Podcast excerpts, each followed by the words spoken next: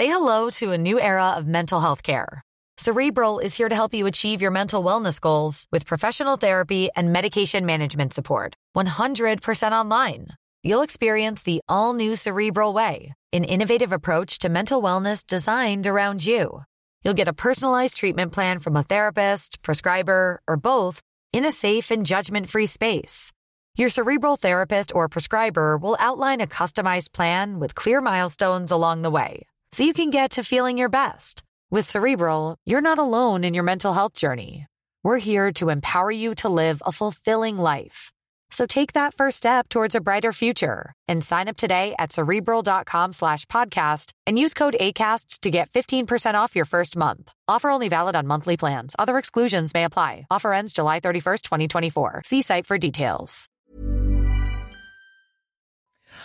Face à l'info, bonsoir, ravi de vous retrouver. Regardez le sommaire ce soir. Alors que la campagne présidentielle interdit toute insulte en France, mensonge, toute diffamation, euh, contrairement aux États-Unis, il n'en demeure pas moins qu'ils se font de plus en plus présents dans le débat. Objectif, disqualifier l'adversaire. Comment expliquer ces déviances dans la campagne? La campagne présidentielle est-elle condamnée à l'outrance? L'édito de Mathieu Boccoté. C'est le pire déficit commercial jamais connu de notre histoire, 84,7 milliards d'euros l'an dernier. La valeur des importations est très largement supérieure à celle de nos exportations, une dégradation préoccupante alors que l'impératif de la souveraineté n'a jamais été aussi mis en avant. Alors comment l'expliquer? Malgré une reprise économique L'analyse de Dimitri Pavlenko. Comment réconcilier la justice et les Français? C'est la question à laquelle déclare vouloir répondre le politique en affichant une certaine fermeté à l'égard des délinquants, mais qui, dans la pratique, demande dans les textes de loi de faire l'inverse, ne pas emprisonner. Et si la justice laxiste était d'abord et avant tout la responsabilité du politique chargé de faire les lois? Décryptage, Charlotte Dornelas. Le roi Louis IX, futur Saint-Louis, convaincu d'être sous la protection de Dieu, est prêt à tout pour reprendre Jérusalem aux musulmans. Il s'est croisé. 35 000 hommes sont à ses côtés, mais la fougue de son frère va ruiner ses espoirs et sera capturé, Marc Meneur raconte, le 8 février 1250. La ville d'Ottawa au Canada est en état d'urgence. La raison? Depuis le 29 janvier, le centre-ville est paralysé par des camions et manifestants opposé aux mesures sanitaires. Jusqu'où peut aller ce mouvement dans un pays connu pour son calme légendaire? Ce mouvement peut-il s'essouffler ou va-t-il au contraire faire tomber Justin Trudeau? Les camionneurs convois de la liberté peuvent-ils être suivis en France alors qu'il n'a pas été suivi en Europe? L'édito de Mathieu Bocoté. Une heure pour être ensemble et analyser l'actualité. C'est parti.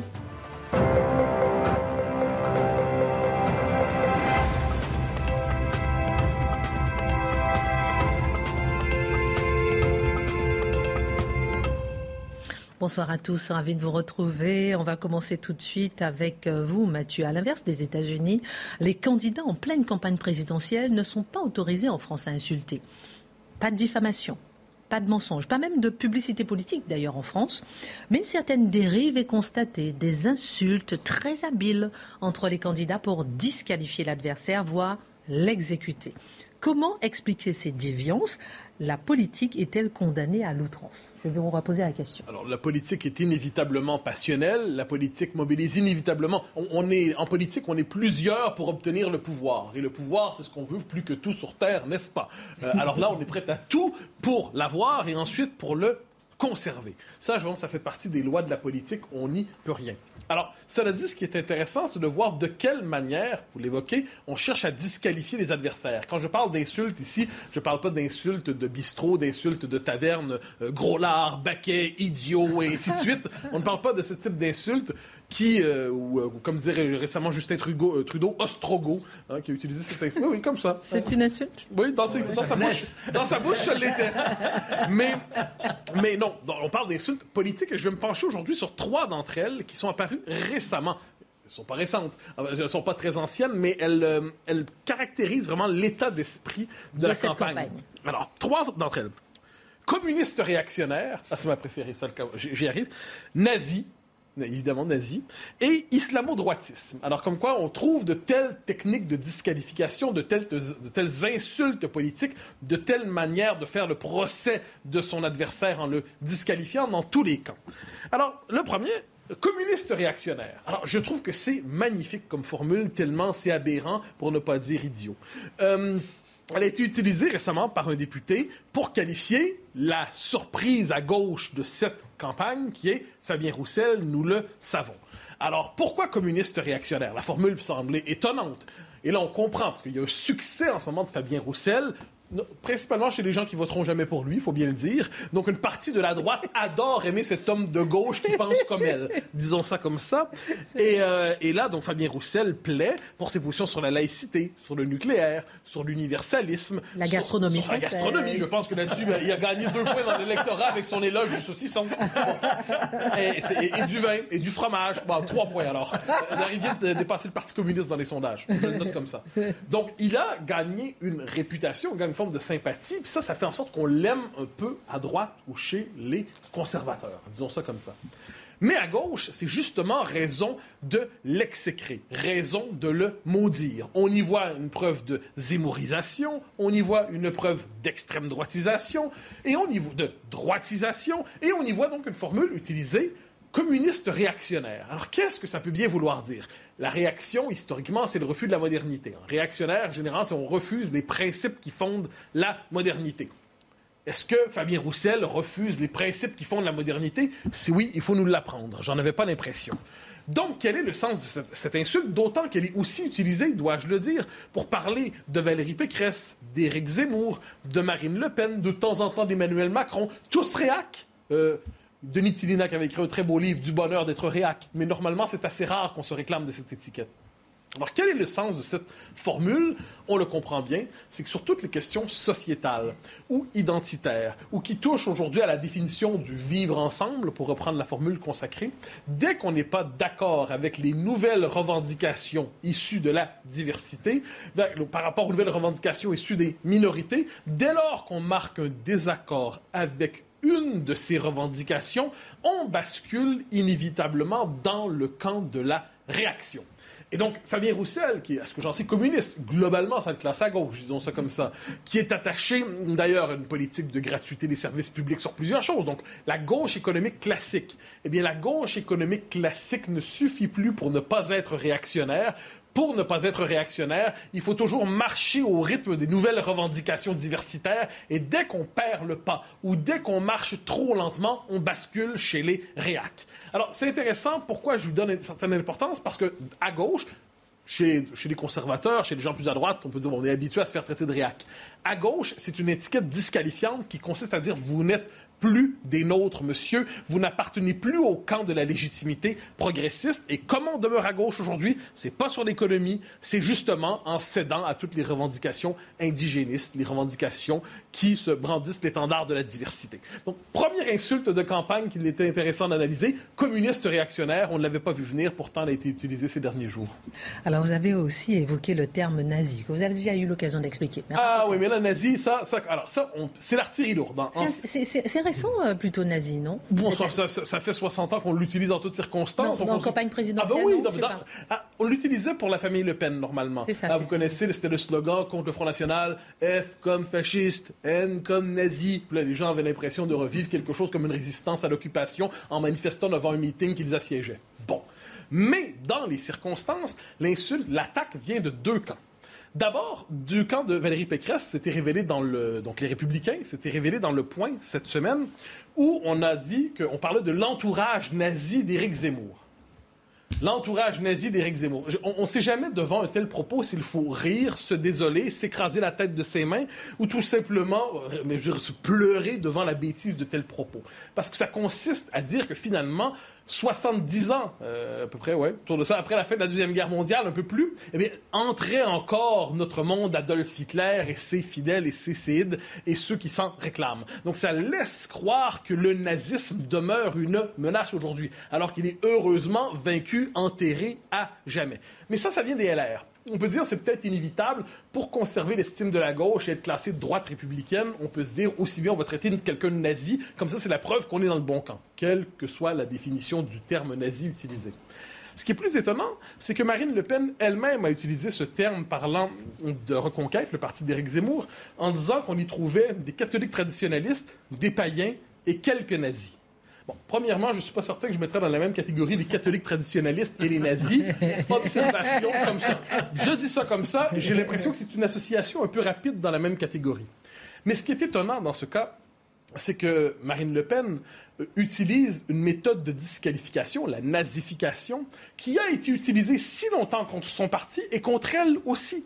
Donc, on cherche à comprendre ce qui se passe à travers un tel, une telle, un tel, euh, une telle utilisation d'une telle formule, parce que quand on nazifie, est-ce qu'on cherche à dire, regardez, moi aussi, je suis dans le club des respectables désormais, moi aussi, je nazifie mon prochain? Et ça, presque comme si la nazification, l'extrême droitisation du désaccord était le, le, prix à payer pour entrer dans le club des respectables. Hypothèse 1. Hypothèse 2, les mots n'ont tellement plus aucun sens qu'ils se mettent à flotter, puis quand on veut dire du mal de quelqu'un, nazi, on lance ça comme ça, à tout hasard, ça peut fonctionner sur un malentendu. D'ailleurs, je note que c'est, vous savez, dans le monde anglo-saxon, quand des gens sont très rigoureux avec la grammaire, on va dire qu'ils sont des nazis de la grammaire, par exemple. Et des féministes très ardentes, on va dire des féminazis. Donc le mot ne veut peut-être plus dire grand-chose. Peut-être est-ce cela. Mais ce qui est certain, c'est que ça pose un problème et pour Valérie Pécresse et pour Mme Le Pen. Parce qu'imaginons que soit l'une, soit l'autre arrive au deuxième tour, ce qui est tout à fait possible, hein, et les deux ont de bonnes chances de traverser le premier tour. Mais qu'est-ce qu'on fait ensuite quand on appelle au vote de l'électorat Zemmour? Vous, électorat peuplé de nazis, nous avons néanmoins besoin de votre appui. Il y a quelque chose dans l'utilisation de tels termes qui me semble politiquement contre-productif, en plus d'être intellectuellement euh, stupéfiant. Dernier terme à utiliser, à analyser, qui vaut la peine. Alors ça, ça vient du camp Zemmour, cette fois-là. Islamo-droitisme. Alors là, on se dit, ah, qu'est-ce que c'est exactement? Oui, c'est très récent, très, très ah, récent. Ça, c'est récent. Ça, c'est fabrication récente.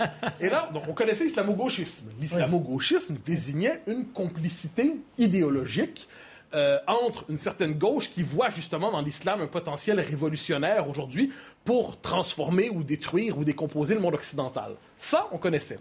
Islamo-droitisme, c'est une formule qui est fondée sur l'effet de miroir. Donc, islamo-gauchisme, la droite aussi a des complaisances. Islamo-droitisme. Là, on se sent malin. on a trouvé la formule qu'il faut pour exécuter ce ce dont on veut faire le procès. Le problème, c'est que ça ne désigne pas du tout le même phénomène. Dans un cas, on parle de complicité idéologique. Dans l'autre cas, on parle d'électoralisme, appelons ça comme de ça. Clientélisme. De clientélisme. Donc, on fait avec telle, telle communauté, eh bien, on fait des accommodements, non pas par adhésion idéologique, mais parce qu'on croit qu'on doit simplement fonctionner comme ça. Donc, les deux termes ne se répondent pas, même s'ils sont forgés de la même manière. Encore une fois, la question se pose. Imaginons que M. Zemmour traverse le premier tour. Est-ce qu'il va dire aux gens des LR qu'il va, qu'il va dire votez pour moi? Ce parti infesté d'islamo-droitistes, je demande leur appui. Il y a dans ce désir de diabolisation une volonté de se démarquer à tout prix, de disqualifier l'adversaire, mais qui en dernière instance institutionnalise une espèce de psychologie de guerre civile à droite dans ce cas-là. Dernière question. La politique, est-ce qu'elle est à ce point condamnée à l'outrance? Et la campagne. Oui, je crois, et on le voit même de manière avec des formes plus classiques. On l'a vu avec Gérald Darmanin qui, il y a quelques jours, disait il n'y a pas un seul Français qui va considérer qu'Emmanuel Macron n'a pas été un bon président. Alors moi, je ne sais pas si c'était un bon ou mauvais président, mais au nombre de Français qu'il y a, il y en a probablement un ou deux qui se dit j'ai un point d'interrogation dans l'esprit. Mais ce qui est intéressant, c'est que cette formule, elle est outrancière et elle a quelle fonction? Elle a pour fonction de créer une espèce de choc médiatique. Elle a pour fonction de provoquer un immense débat autour de ça pour qu'on ne débatte pas d'autres éléments qui sont présents dans la campagne. Quand on lance une telle grenade symbolique, eh bien, c'est une manière de dire, euh, de créer un débat artificiel, mais c'est tellement outrancier que ça relève, ça crée de l'injure et là, ça pollue la campagne avec une espèce de, rhétorique délirante. Et encore aujourd'hui, M. Darmanin, qui dans son échange avec euh, Apolline de Malherbe, euh, est non seulement est d'une condescendance stratosphérique, d'une condescendance himalayesque, et conclut ça en disant calmez-vous, calmez-vous, ça va bien se passer, avec une espèce de vocabulaire qui n'est pas loin d'une forme d'intimidation. Et là, qu'est-ce qu'on est? Moi, je comprends que les politiques confrontent les journalistes quelquefois. C'est normal, c'est un pouvoir qui confronte un autre pouvoir, mais dans les circonstances, comment ne pas y voir justement la culture de l'outrance qui s'applique aussi, non pas sur le mode de l'injure, mais de l'arrogance, chez les politiques lorsqu'ils parlent aux journalistes. Très intéressant. On va en parler tout à l'heure. Euh, euh, Charlotte Dornéas, une petite question euh, par rapport à, cette dérive vers l'outrance, à cette dérive vers les insultes qui ne disent pas leur nom, vraiment les insultes masquées, mais efficaces, d'après ce qu'il explique. Lorsque, par exemple, Emmanuel Macron dit j'ai envie d'emmerder les non-vaccinés, ça aussi, c'est de l'insulte, c'est de l'outrance, c'est quoi selon vous?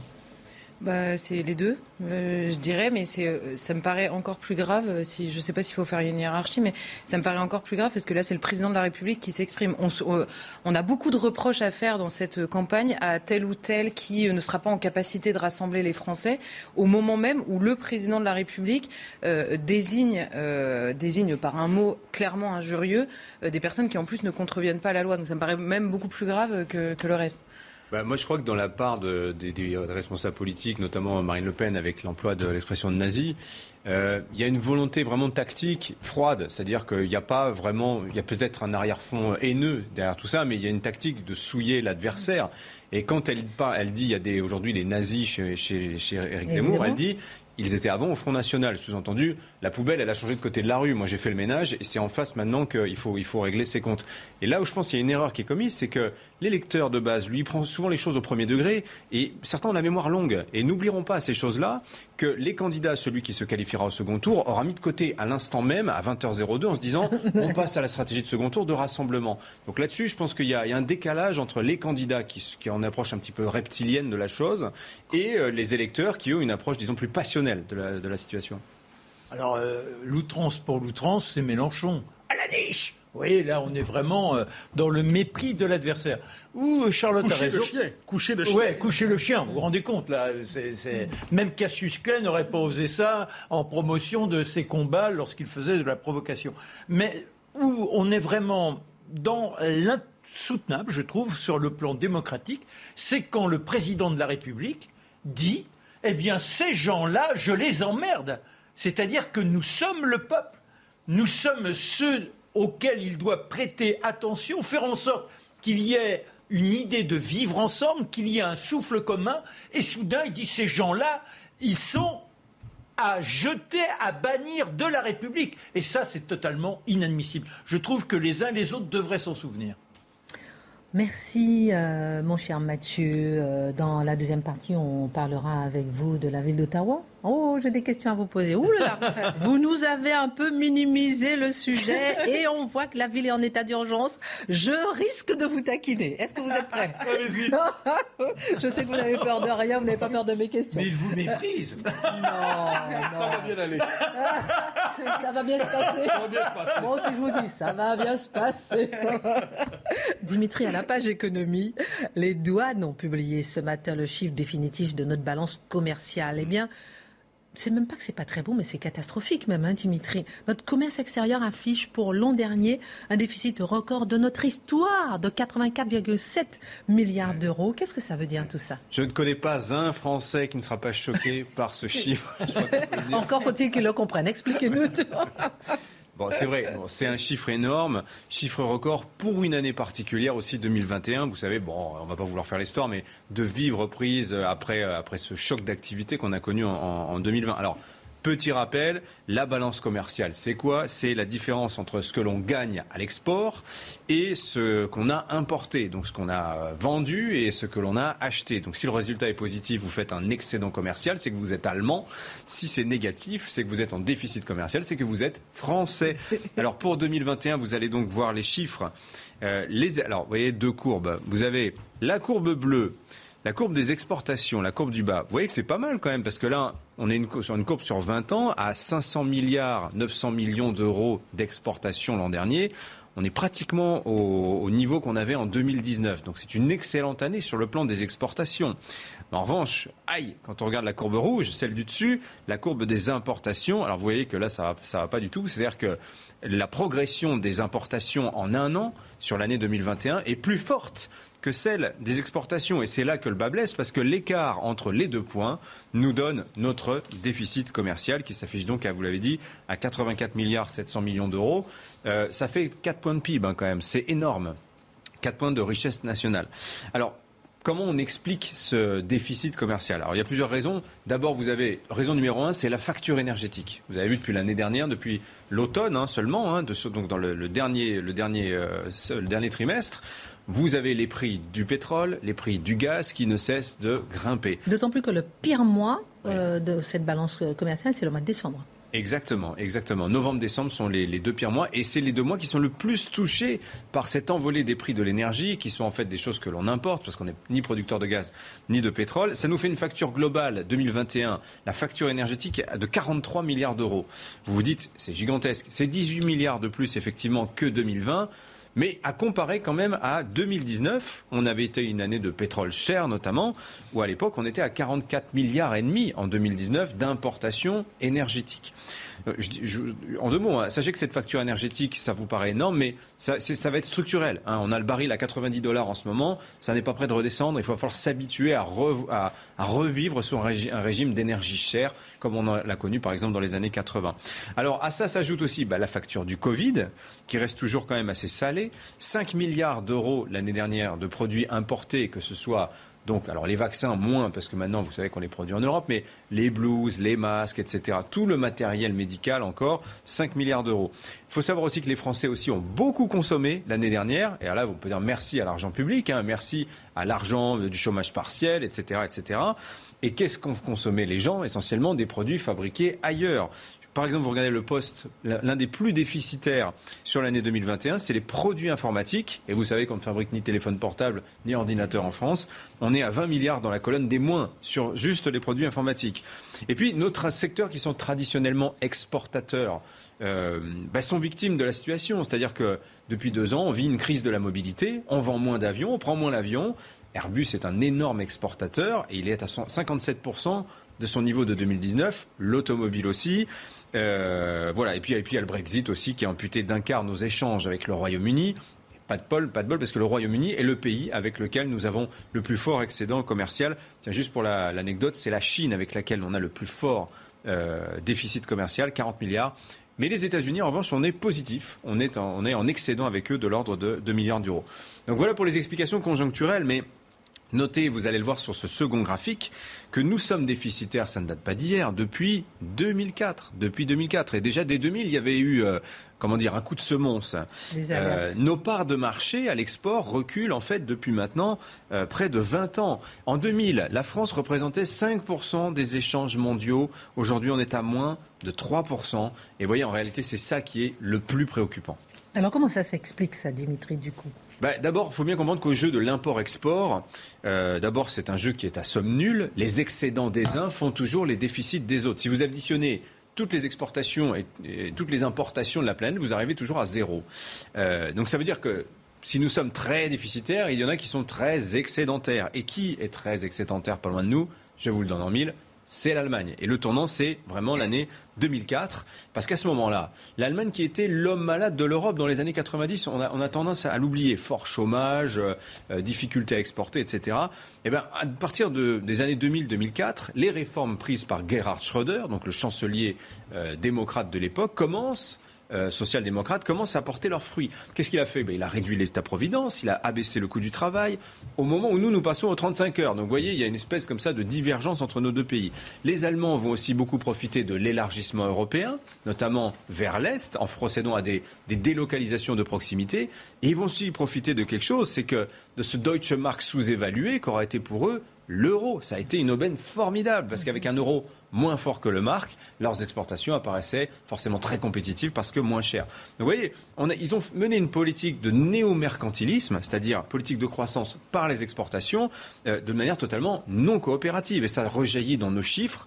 Depuis 10 ans à peu près, nous, la France, vous avez vu les chiffres tout à l'heure, c'est 40 à 85 milliards d'euros de déficit commercial tous les ans, quand les Allemands, eux, c'est 150 à 250 milliards d'excédent commercial tous les ans.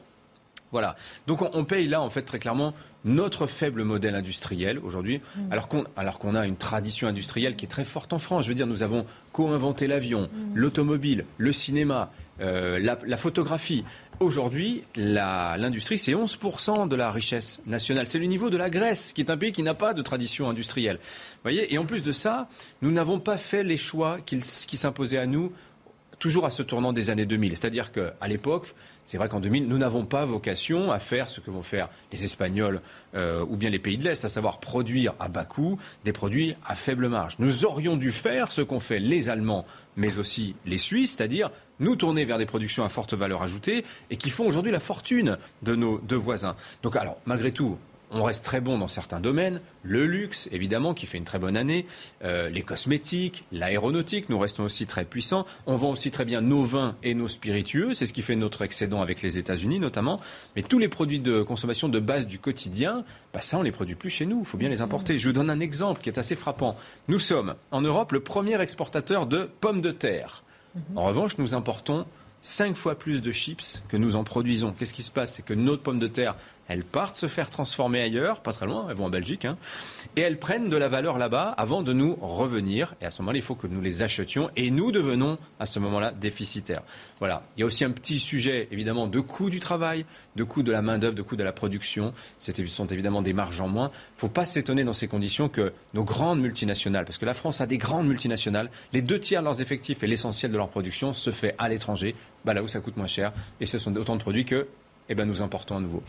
Eh bien, elle est loin, notre souveraineté.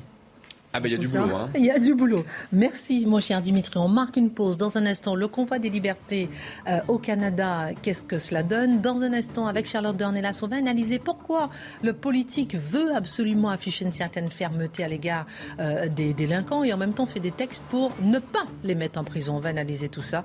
Et puis, qu'est-ce qu'il allait faire euh, le futur, le futur Saint-Louis à, et Louis IX Il veut reconquérir. reconquérir Jérusalem aux musulmans. On en parle dans un instant. À tout de suite, on marque une courte pause. Rendez-vous avec Pascal Pro dans l'heure des Pro 2 du lundi au jeudi de 20h à 21h. On est revenu, hein, on est à l'antenne. Arrêtez votre petite histoire pendant la pub. Euh, dans un instant, euh, le convoi des libertés avec vous, euh, mon cher Mathieu. Vous allez nous raconter ce qui se passe à Ottawa. Vous allez nous dire est-ce que finalement la ville elle est vraiment assiégée ou pas, ou bien est-ce que vous allez encore minimiser? Je vais vous poser la question parce que vous allez finir par dire du bien. Vous allez finir par dire du bien. Oui, c'est un peu ça ça va bien se passer. calmez-vous, calmez-vous, ça va bien se passer. Bon, j'ai une petite question surprise pour vous tout à l'heure, avec un petit sonore à vous faire écouter. on verra ça dans un instant. Si 68% des Français jugent la justice trop laxiste, si les policiers déclarent que le problème de la police est la justice laxiste, tournons vers un regard vers la justice. Ne sommes-nous pas dans un jeu de dupes entre le politique et la justice, avec d'un côté des politiques qui affichent une fermeté avec le délinquant et dans la pratique qui créent des lois qui demandent clairement de faire l'inverse pour leur éviter la prison? Euh, On peut prendre l'exemple de la circulaire Belloubet. En tout cas, c'est vraiment une question qu'on peut se poser, ma chère Charlotte. Non, on va s'arrêter dessus, mais le, alors, les Français affichent leur incompréhension, voire leur défiance vis-à-vis de la justice, des résultats produits par la justice. Le garde des Sceaux, celui-là, mais ceux qui précèdent également, nous répondent que la réponse pénale est forte en France. Et à chaque fois qu'il y a une affaire qui choque euh, l'opinion publique, surtout quand on voit des personnes qui sont dehors, qui auraient dû être en prison et qui recommettent un crime, le garde des Sceaux souvent lance une enquête interne et finit par nous dire, dans la plupart des cas, il n'y a pas eu de faille, c'est-à-dire il n'y a pas eu d'erreur individuelle de décision d'un juge qui aurait dû être différente. Et c'est là que c'est intéressant. Alors là, on se dit comment est-ce qu'on comprend ce, ce, différentiel, on va dire, entre la perception, entre la réalité, entre ce que nous dit le ministre?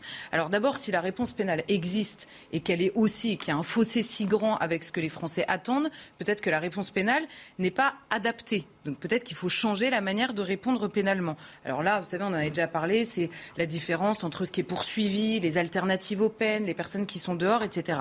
Donc ça, c'est une question à part entière. Ensuite, ce qui est vrai, et c'est pour ça quand le ministre dit il n'y a pas eu de faille, c'est que l'erreur l'erreur individuelle est rare. Le problème, en réalité, il est structurel. Donc, on a pour, pour, euh, caler le sujet, on va dire, on a les juges, du, les magistrats du parquet, pardon, qui eux sont euh, encadrés par la politique pénale du gouvernement. Les juges du parquet, ils poursuivent, ils enquêtent, ils, supervisent les enquêtes et ensuite ils exécutent les peines. Ils requièrent et puis ils sont chargés de l'exécution des peines. Et ensuite, on a les juges du siège, vous savez, ceux qui sont au tribunal et qui, qui, comment dire, qui donnent la condamnation, euh, qui condamnent. Et eux, ils ont une marge de manœuvre dans l'appréciation, mais ils sont malgré tout encadrés par la loi. Donc on se dit, les magistrats, ils sont encadrés d'un côté par la politique pénale décidée par la chancellerie et les juges du siège sont encadrés malgré tout par la loi. Or, qui fait la politique pénale et qui fait la loi? Le politique. Très intéressant. Donc, que, que les gens s'adressent aux juges quand il y a une décision qui est prise, c'est bien. Que les politiques remettent tout sur le dos des juges, c'est un petit peu abusif. On va prendre, je vais prendre trois exemples. Ouh, on va défendre les juges ce soir. Voilà.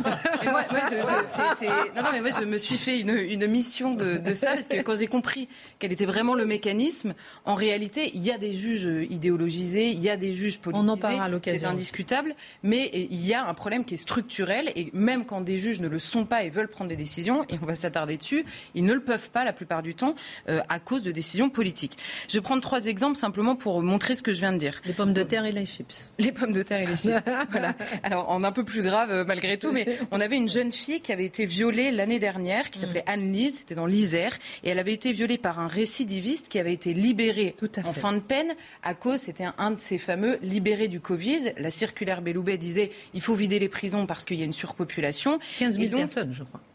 Voilà, c'est ça. Et on- oui, 11 000, enfin 10 000 et ouais, 15 000. 10 000. Et, euh, et donc, il avait été libéré à ce moment-là, cet homme-là. Il était récidiviste. Il viole une jeune femme. Ses parents avaient euh, euh, décidé de porter plainte contre l'État. Euh, Monsieur euh, Dupont-Moretti nous avait dit il n'y a pas eu de faille. Pourquoi? Parce qu'il y avait eu un examen psychiatrique du personnage. On avait dit a priori c'est bon. Le juge avait suivi à la fois l'expert et la décision de la chancellerie. Il avait donc libéré cet homme. Donc vous comprenez qu'il n'y a pas de faille en soi, il n'y a pas d'erreur du juge, mais il y a bien pourtant un homme qui est dehors et qui n'avait pas fini sa peine. Autre exemple, une adolescente qui avait été violée et tuée cette fois-ci, c'était à Nantes, une toute jeune femme qui avait été euh, violée par un multirécidiviste qui avait été condamné à 18 ans prison pour plusieurs viols, qui était sorti après 11 ans. Et là encore, on nous avait dit, il n'y a pas eu de faille. Pourquoi? Parce qu'à la moitié de la peine, vous pouvez faire une demande de libération conditionnelle qui est examinée dans les mêmes euh, circonstances. Et donc, le juge a pris en compte les remises de peine prévues par la loi. Donc c'est possible, il peut le faire parce que la loi l'autorise à le faire. Troisième exemple, cette euh, jeune femme qui avait été euh, harcelée, menacée puis brûlée par son mari, vous vous souvenez, c'était Chahinez, c'était à Mérignac, par un homme qui avait été condamné à neuf mois de prison ferme et il en avait exécuté trois. Et là encore, on nous dit il n'y a pas eu de faille. Pourquoi? Parce que, euh, enfin là, il y en avait une, mais différente de, de l'exécution de la peine. Et on nous avait dit, il n'y a pas de faille sur la peine. Pourquoi? Parce que la peine était courte. Et donc la loi prévoit qu'elle doit être aménagée et non pas exécutée complètement. Je prends ces trois exemples pour bien comprendre que c'est pas un juge qui décide subitement, tiens, lui, je vais le libérer alors qu'il a violé une femme. Non, il est possible pour lui de le faire par les textes. Et donc se pose la même question pour les policiers dans leur manière d'exercer leur, euh, leur euh, métier et pour les juges. Ils n'ont parfois pas les bons outils. Or, les outils, ils sont donnés par le politique. Alors le politique le sait puisqu'il parle sans cesse de restaurer la confiance, de politique pénale ferme, de place de prison, de suppression, de remise de peine automatique. Il en a conscience. Alors le politique sait surtout que les Français commencent à saturer sérieusement sur cette question et que donc parler n'engage à pas grand-chose d'autre que parler. Euh, mais concrètement, il faut revenir sur les décisions et les actes qui sont pris, notamment sur ce terrain-là. Vous avez parlé tout à l'heure de la circulaire Belloubet. Celle-là, c'est très intéressant. Pourquoi? Parce que pendant le Covid, Madame Belloubet, qui était à l'époque garde des Sceaux, rédige une circulaire et dit en clair, d'une part, il faut libérer des places en prison à cause du Covid, parce qu'il y a une surpopulation. Alors on pourrait dire une sous-dotation carcérale, hein, pour des gens qui s'engagent à, construire 15 000, de prison, 15 000 places de prison ne sont toujours pas construites. La question pourrait être renversée. Mais donc il y a trop de gens en prison, donc il faut libérer. Il faut libérer et demander cette circulaire. Elle demandait donc aux magistrats du parquet, qui sont chargés d'exécuter les peines décidées par les juges du siège, et leur demander de ne pas exécuter les petites peines, certaines peines, pas toutes les peines évidemment, mais leur demander de le faire. Alors là, à ce moment-là, la mission était très claire. Alors évidemment, c'était sous peine de Covid, on va dire que c'était une, bonne occasion de satisfaire idéologiquement. Alors là, euh, ce- certains euh, magistrats, par exemple le syndicat de la magistrature, c'est une revendication du syndicat de la magistrature qui veut en gros qu'il n'y ait plus personne en prison parce que euh, c'est la prison qui crée le crime, etc. Donc, en clair, la, la mission qui était donnée dans cette circulaire, c'était ne pas faire exécuter certaines peines prononcées pourtant par des magistrats. Alors là, on a le syndicat Unité Magistrats FO, seul syndicat à avoir réagi, qui a immédiatement déposé un recours devant le Conseil d'État en disant il y a un excès de pouvoir très clair, il y a un problème puisque la mission constitutionnelle des, des magistrats du parquet, c'est d'exécuter les peines décidées par les juges du siège. Donc là, il y avait un problème clairement d'illégalité partielle, en tout cas de cette circulaire. Et d'ailleurs, le Conseil d'État a donné raison à ce syndicat. Et la surprise, Fait très rare. Très rare, évidemment. Bah, C'était une leçon de droit très claire faite au ministre, hein, en l'occurrence Madame Belloubet, mais euh, leçon de droit qui se poursuit pour l'actuel ministre. Pourquoi? Parce que le Conseil d'État donne donc raison à ce syndicat en disant il y a en effet un excès de pouvoir, en tout cas partiel, sur cette décision. Et à l'heure où je vous parle, c'était donc il y a quelques mois, et à l'heure où je vous parle, cette circulaire n'est pas abrogée, elle est toujours d'actualité et elle peut toujours être euh, invoquée euh, au moment d'exécuter une peine. Donc vous êtes en train de m'expliquer qu'à l'actuel garde des Sceaux n'a volontairement pas abrogé cette circulaire Belloubet, toujours pour pouvoir euh, libérer et ne pas, en tout cas, mettre en prison pour les courtes peines. Donc, il existe dans une circulaire euh, qui est partiellement illégale. C'est ça. On peut dire ça. Alors, on peut même dire, aller plus loin si vous permettez, il est, que le ministre est dans l'illégalité, le garde des Sceaux est bah, dans l'illégalité En tout cas, oui, une circulaire qui n'est toujours pas abrogée et que le Conseil d'État a jugé partiellement euh, illégale, puisque ça, va contre la mission constitutionnelle qui est attribuée aux magistrats euh, du siège. Donc il y a bien une volonté. Mais si on comprend depuis le début, alors déjà, on entend beaucoup en France, je, précise ça, je précise ça euh, au début, on entend en permanence il faut sortir du tout carcéral. Alors en France, on est dans un système qui est tout sauf le tout carcéral. On a une moyenne d'incarcération qui est moindre par rapport à la moyenne européenne, d'une part. Et alors, ce qui est vrai, c'est qu'on a beaucoup plus de détention provisoire avant la condamnation, parce qu'on a des délais tellement longs, des procédures tellement compliquées que les gens vraiment dangereux sont en détention provisoire. Mais on a assez peu d'incarcération et énormément d'alternatives à l'incarcération en France. Cela étant dit, oui, en effet, cette circulaire est toujours là. Pourquoi? Parce que le politique n'a pas tenu ses promesses, en l'occurrence construire des places de prison. Alors ce gouvernement-là, mais les précédents, c'était la même chose. Il ordonne donc aux magistrats de s'adapter à l'absence de places de prison en en fermant moins. Donc le tout pèse sur les magistrats qui sont accusés de laxisme, mais on comprend qu'initialement, ça pourrait peser aussi sur le politique. Mais ce n'est pas tout. On a donc on a des magistrats, on leur dit déjà dans l'idée euh, philosophique, euh, la prison c'est l'exception. Il faut évidemment privilégier les alternatives. Ensuite on leur dit, quand il y a une peine qui est donnée, au moment de l'exécuter, préférer une alternative à la prison euh, parce qu'on n'a plus de place en prison. Ensuite, on a un arrêt de la Cour de cassation qui avait demandé aux magistrats, qui avait jugé que les magistrats, étaient compétents pour vérifier les conditions de détention au nom de la dignité humaine. Je résume. La Cour de cassation donne ça. C'est devenu en avril dernier un article du Code pénal. Donc aujourd'hui, un magistrat peut être, euh, peut être, euh, comment dire, il y a une nouvelle voie de recours. En gros, n'importe quel détenu, majeur ou mineur, peut saisir un magistrat et lui demander d'examiner au magistrat, qui, on le sait, hein, récemment, on a quand même beaucoup entendu les magistrats, ils ont beaucoup de temps libre. Hein, ça, on a tous très bien compris. Donc il y a une nouvelle voie de recours. N'importe quel détenu peut demander à un magistrat d'examiner lui-même ses conditions de détention. Alors bon courage pour examiner des conditions de détention. Si le magistrat estime euh, après enquête que les, conditions de détention ne sont pas euh, bonnes pour la dignité humaine, alors il a l'obligation de libérer immédiatement le détenu. Donc vous voyez que s'ajoute à ça encore cette, euh, nouvelle chose. Et là, encore une fois, les conditions de, détention pèsent sur le politique. là, encore une fois, bien cet énième texte. Personne ne parle de ça.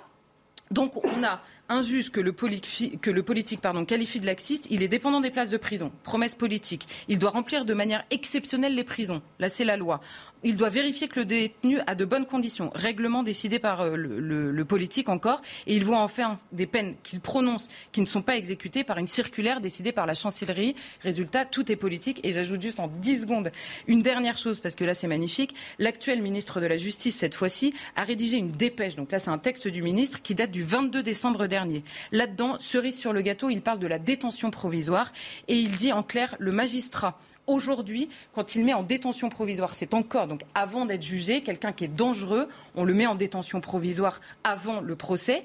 Aujourd'hui, le magistrat doit motiver sa décision pour le mettre en prison. Le garde des Sceaux demande aujourd'hui au magistrat non seulement de motiver sa décision d'aller en prison, mais de, rédiger une autre motivation pour, euh, en gros, le magistrat doit euh, expliquer pourquoi mhm. il n'a pas choisi le bracelet électronique. Donc le magistrat, au moment où il met quelqu'un dangereux en détention provisoire, il doit motiver la mise en prison et motiver le fait, de ne pas mettre un bracelet électronique, c'est-à-dire compliquer encore un peu la tâche. Vous voyez à la fin de tout ça que taper sur les juges, c'est bien. Euh, demander des comptes aux politiques, ça me paraît plus efficace. Alors moi j'étais invité euh, il, y a, il y a quelques deux ans, trois ans, à la prison de Caen, qui est une prison euh, qui, est, plus que vieillissante, croupissante, où les gens sont entassés. Si on applique ça, il n'y a plus une seule personne qui puisse être logée dans cette prison.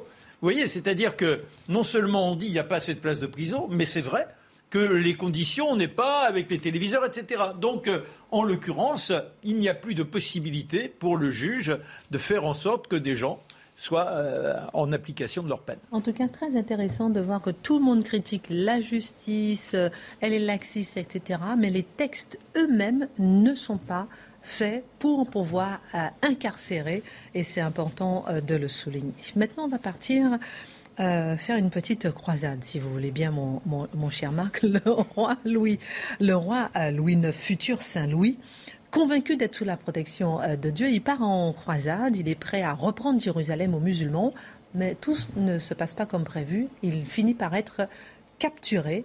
On parle du 8 février 1250. Il y a un devoir pour lui. Il est habité par le Seigneur.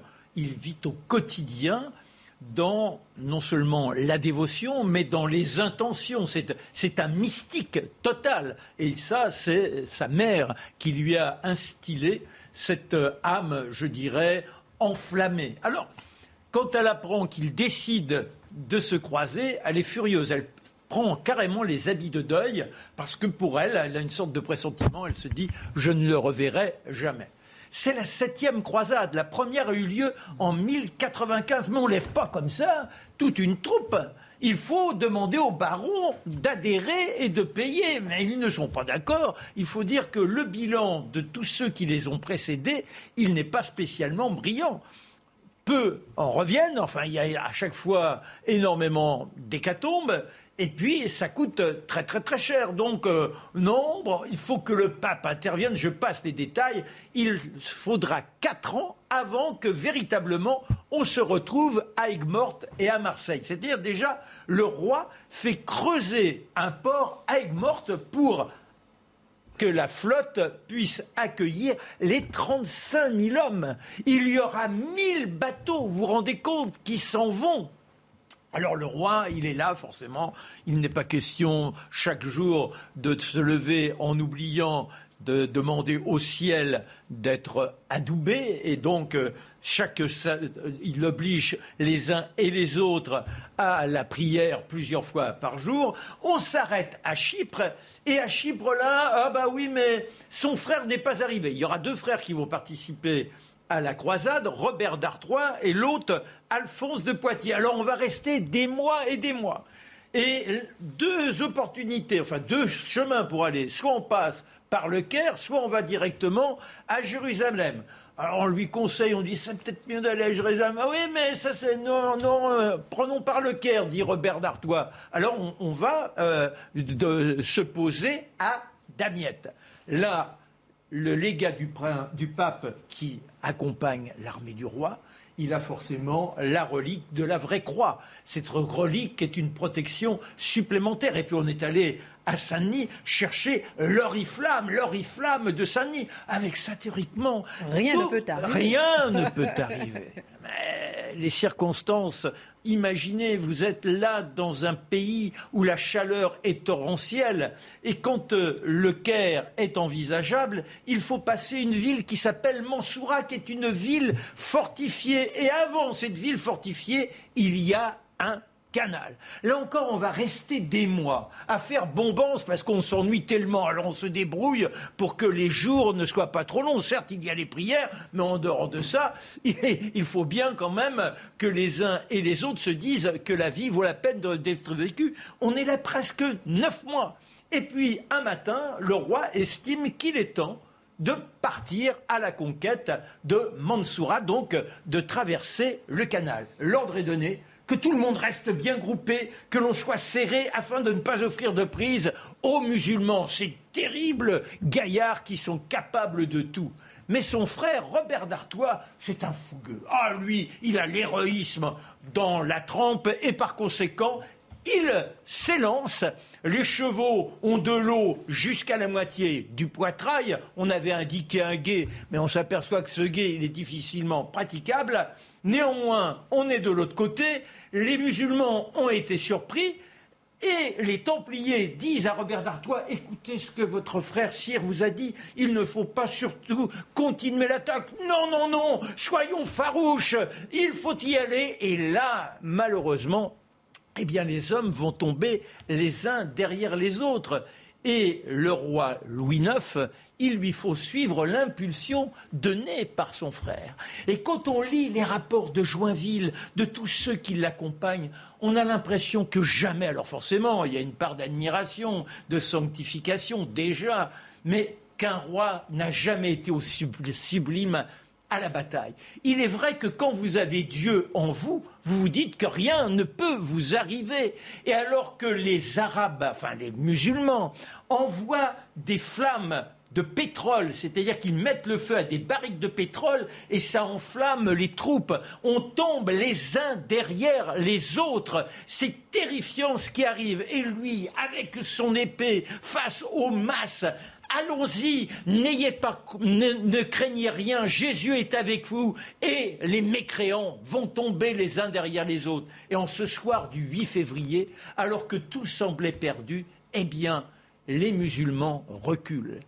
Il faudrait sans doute à ce moment-là accepter de négocier avec eux, mais il s'entêtera et la situation va pourrir pendant 55 jours. Les fièvres les prendront, en plus les cadavres pourrissent, l'eau devient polluée et ce sont donc les maladies qui laminent les individus. Le roi ne tient plus à cheval. À un moment donné, on le met dans une cahute et un sergent dit le roi est en train de mourir, il faut nous rendre. C'est une forme de trahison. Et c'est comme ça qu'au bout de 55 jours, eh bien, la reine Marguerite de Provence, qui était restée à, Damiette, accepte de s'arranger pour que la rançon demandée soit versée, et ça juste après avoir accouché d'un petit bonhomme qui s'appelle Jean et qui naît dans des circonstances particulièrement dramatiques. Mais son père s'en sortira. En revanche, il ne reviendra pas de la croisade suivante. Merci euh, Marc. Avant de parler du convoi des libertés auquel Marc maintenant a envie de participer à Ottawa, euh, au Canada avec vous. Un cheval, cheval, peut convenir. un cheval peut convenir. Les chevaux vapeur. avant d'en parler avec vous, j'ai une petite question euh, surprise. Un petit son à vous faire écouter. Et j'ai envie d'une petite réaction rapide. L'indignation aujourd'hui de la classe politique et des journalistes rare quand même, euh, par rapport à, l'échange tendu entre Gérald Darmanin et Apolline de Manère. Tout a commencé lorsque la journaliste a repris les chiffres accablants mais officiels de la sécurité sur la hausse de la violence. Écoutez ce qu'a répondu le ministre de l'Intérieur.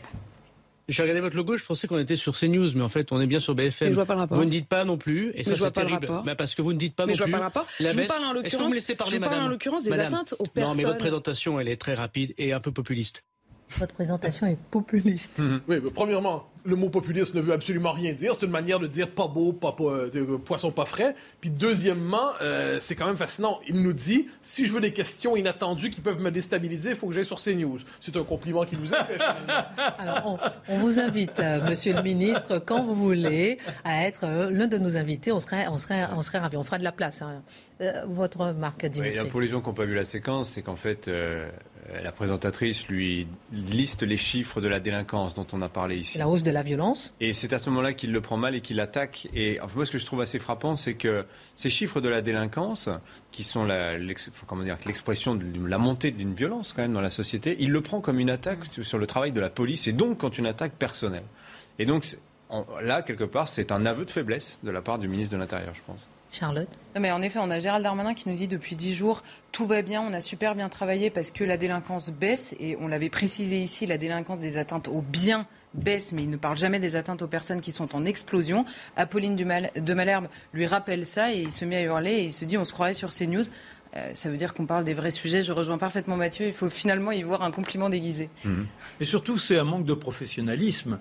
Parce qu'à un moment, on doit quand même avoir la dignité de sa responsabilité d'être confronté à des chiffres et de dire bah oui, il y a eu des choses qui n'ont pas marché, mais c'est peut-être pour ça qu'il nous faut une deuxième euh, mandature pour aller jusqu'au bout. Tandis que là, ce côté méprisant, et puis à la limite, je vous interdis de me poser ce genre de questions. Moi, je lui aurais dit, bah, vous pouvez me suggérer vos questions, vous avez la liste. Vous voyez, je crois qu'il faut arriver à les mépriser, nous aussi.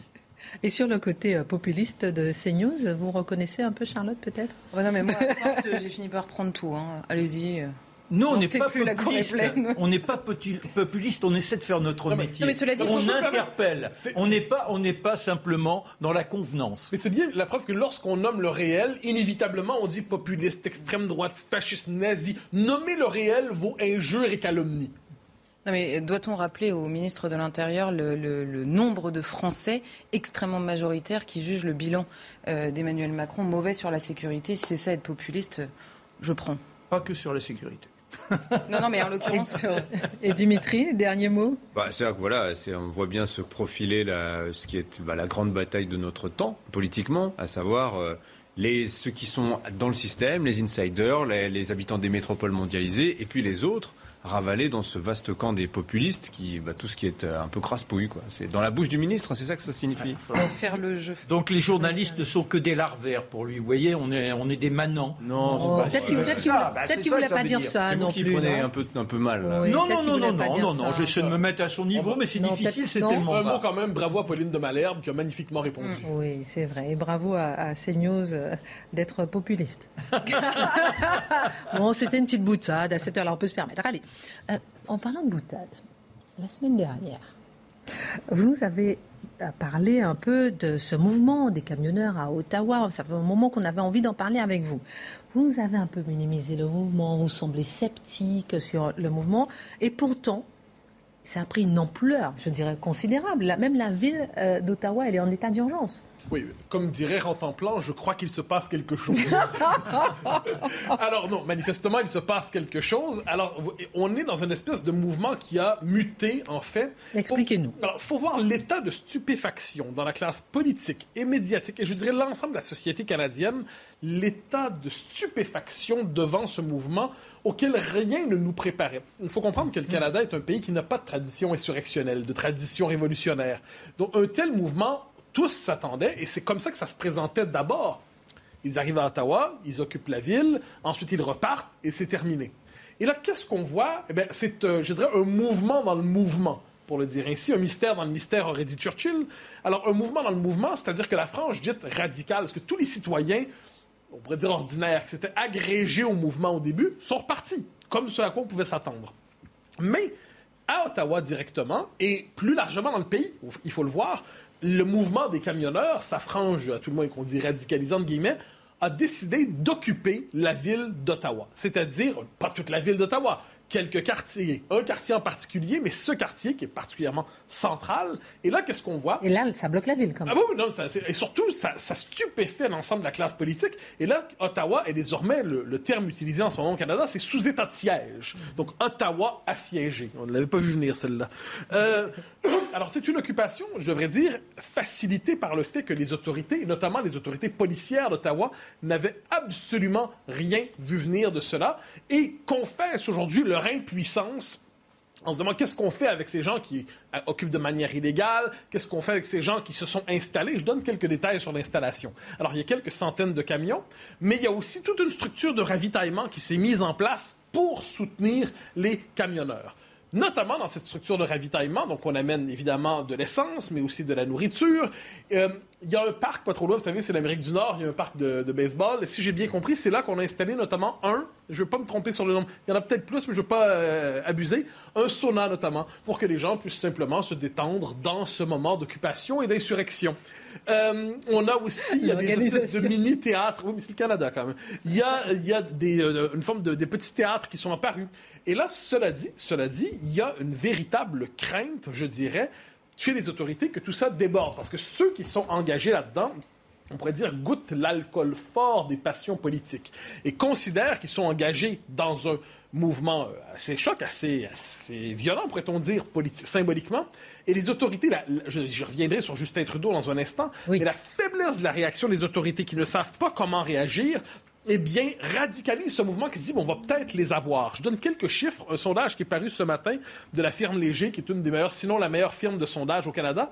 Ça va vous donner l'état d'esprit de la population. Parce que les gens voient ça, puis certains disent, ouais, ça a peut-être un peu de bon sens, oui, c'est pas si mal. Oh, ça va trop loin quand même. On les comprend, mais ils exagèrent. Population divisée. Quelques chiffres.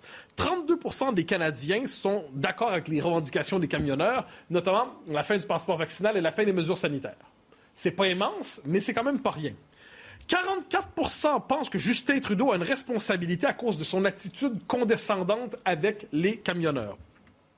44, euh, euh, là, bon, là, je, pourrais donner des chiffres assez énormes. 57 pensent que euh, des groupes radicaux cherchent à s'emparer de cet événement-là pour déstabiliser la ville. Et j'ajouterais que 44 des personnes vaccinées se disent solidaires des préoccupations des contestataires. Donc, vous voyez, l'opinion... Vaccinés, hein? Oui, oui. Donc, l'opinion publique on est dans un moment d'exaspération par rapport aux mesures sanitaires. On en a marre, pour le dire de manière assez claire.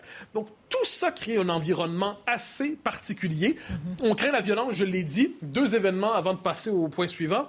Euh, la frontière en Alberta, euh, c'est loin l'Alberta, c'est comme le Texas du Canada.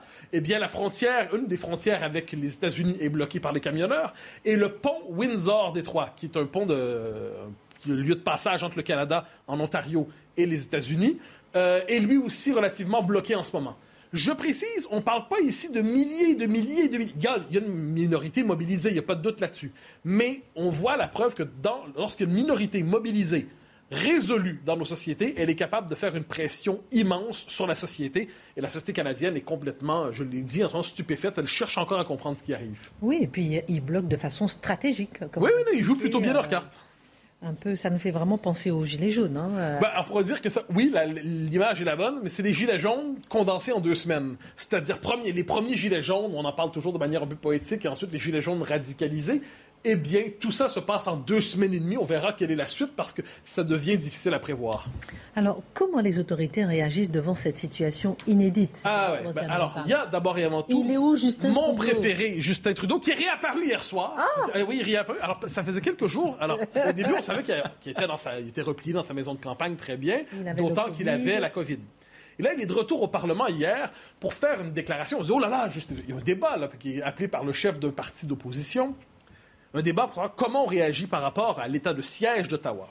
Et là, Justin Trudeau arrive, et moi, vous savez, de mon point de vue, c'est pas mon préféré. Je dirais de lui que c'est un chef faible, c'est un chef mou, c'est un chef flou. Et il l'a encore une fois confirmé dans un discours qui tenait sur deux propos essentiellement. Ah, ben, moi, aussi, j'en ai vraiment assez des mesures sanitaires et de la pandémie. J'en ai assez. Ah bon? Et deux, ben, comme tout le monde, je crois le masque, soins, soins, j'aime pas beaucoup. Et deux, euh, c'est pas bien d'occuper Ottawa. S'il vous plaît, quittez. Ah, ah, ah, quitte pas quitter. Alors, on voit l'autorité qui s'est liquéfiée devant nous d'un premier ministre. Et là, la, la, faiblesse inspire, euh, je dirais, une force inverse. C'est-à-dire, quand on est devant un chef faible, ça donne envie à ceux qui le contestent d'aller plus loin. Et là, donc, je précise, la semaine passée, le Parti conservateur du Canada a perdu son chef dans la crise parce qu'il était écartelé entre différentes ailes. Pas trop vite, pas trop vite. On veut vous suivre, on veut vous suivre. Ah, il y a tellement d'informations à donner. mais vous avez raison. Le Parti conservateur, le Parti conservateur a perdu, son, chef. Bon, mais ça, bon, première étape. Mais là, Justin Trudeau est fragilisé aujourd'hui dans son parti parce qu'un député le conteste. Je vous évite les détails, mais pour dire que la réaction politique... Il y a des conséquences politiques Que l'on voit en ce moment. Je ne crois pas que Trudeau va, va quitter, mais il est fragilisé. Cela dit, cela dit, là, la question, la réaction policière aussi. Parce que vous savez, le Canada est une fédération. Donc là, on a des gens qui sont entassés à, Ottawa. Comment on décide de les faire partir? Il y a la police d'Ottawa qui dit on n'a pas les moyens de faire ça.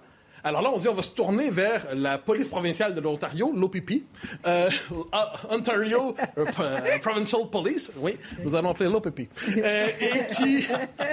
oui, c'est 77. Alors, quoi qu'il en soit, on va Mais on dit, est-ce qu'on appelle aussi les fédéraux?